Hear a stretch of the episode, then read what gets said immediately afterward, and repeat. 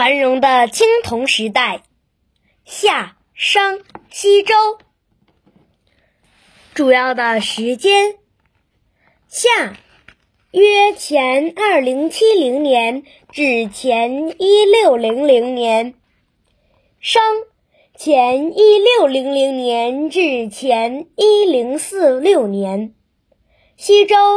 前一零四六年至前七七一年，主要的国君有夏启、商汤、周武王。主要的国都伊犁头、殷、镐京。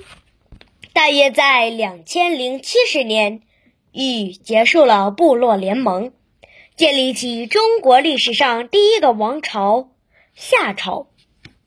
禹本来想把地位禅让出去，可他的儿子启却在他死后强行继承了皇位。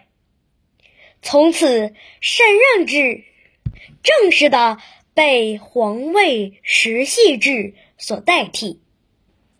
也就是说，帝王的位置只能留给自己的儿子，儿子再传下去给孙子，逐渐成了家天下的政治格局。就这样，夏朝一共传了四百多年。夏朝最值得提的一个事情就是少康中兴。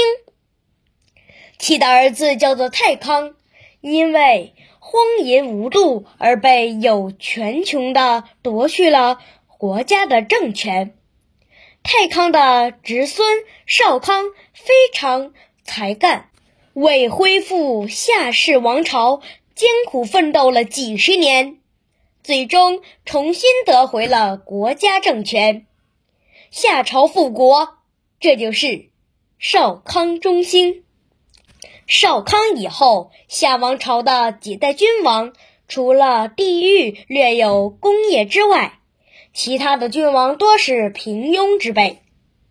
到了桀继位的时候，夏王朝已经风雨飘荡了。但是桀一点自知之明都没有，他经常狂妄地说：“天上有太阳，就像我有老百姓一样。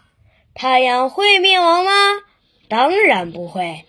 只有太阳灭亡了，我们的老百姓还有我才会灭亡。”黄河下游有一个叫做商的部落，首领成汤看到桀如此不得民心。认为攻打夏桀的时机已经成熟了，于是他亲自率兵攻打夏桀，并在鸣条之战中全歼夏桀的部落，夏朝灭亡。夏灭亡之后，汤建立了中国第二个王朝商朝。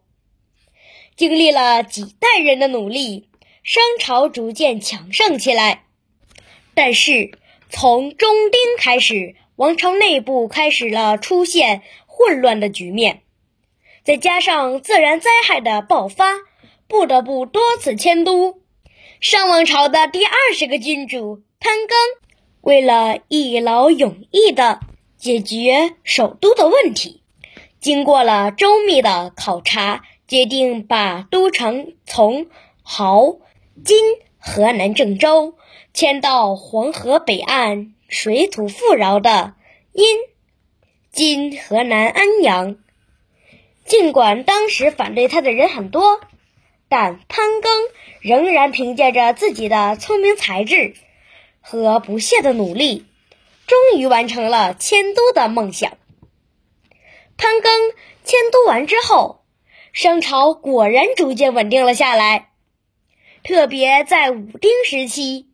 商朝的政治、经济、文化都得到了史前没有的发展，进入到了一个鼎盛的时期，史称武丁中兴。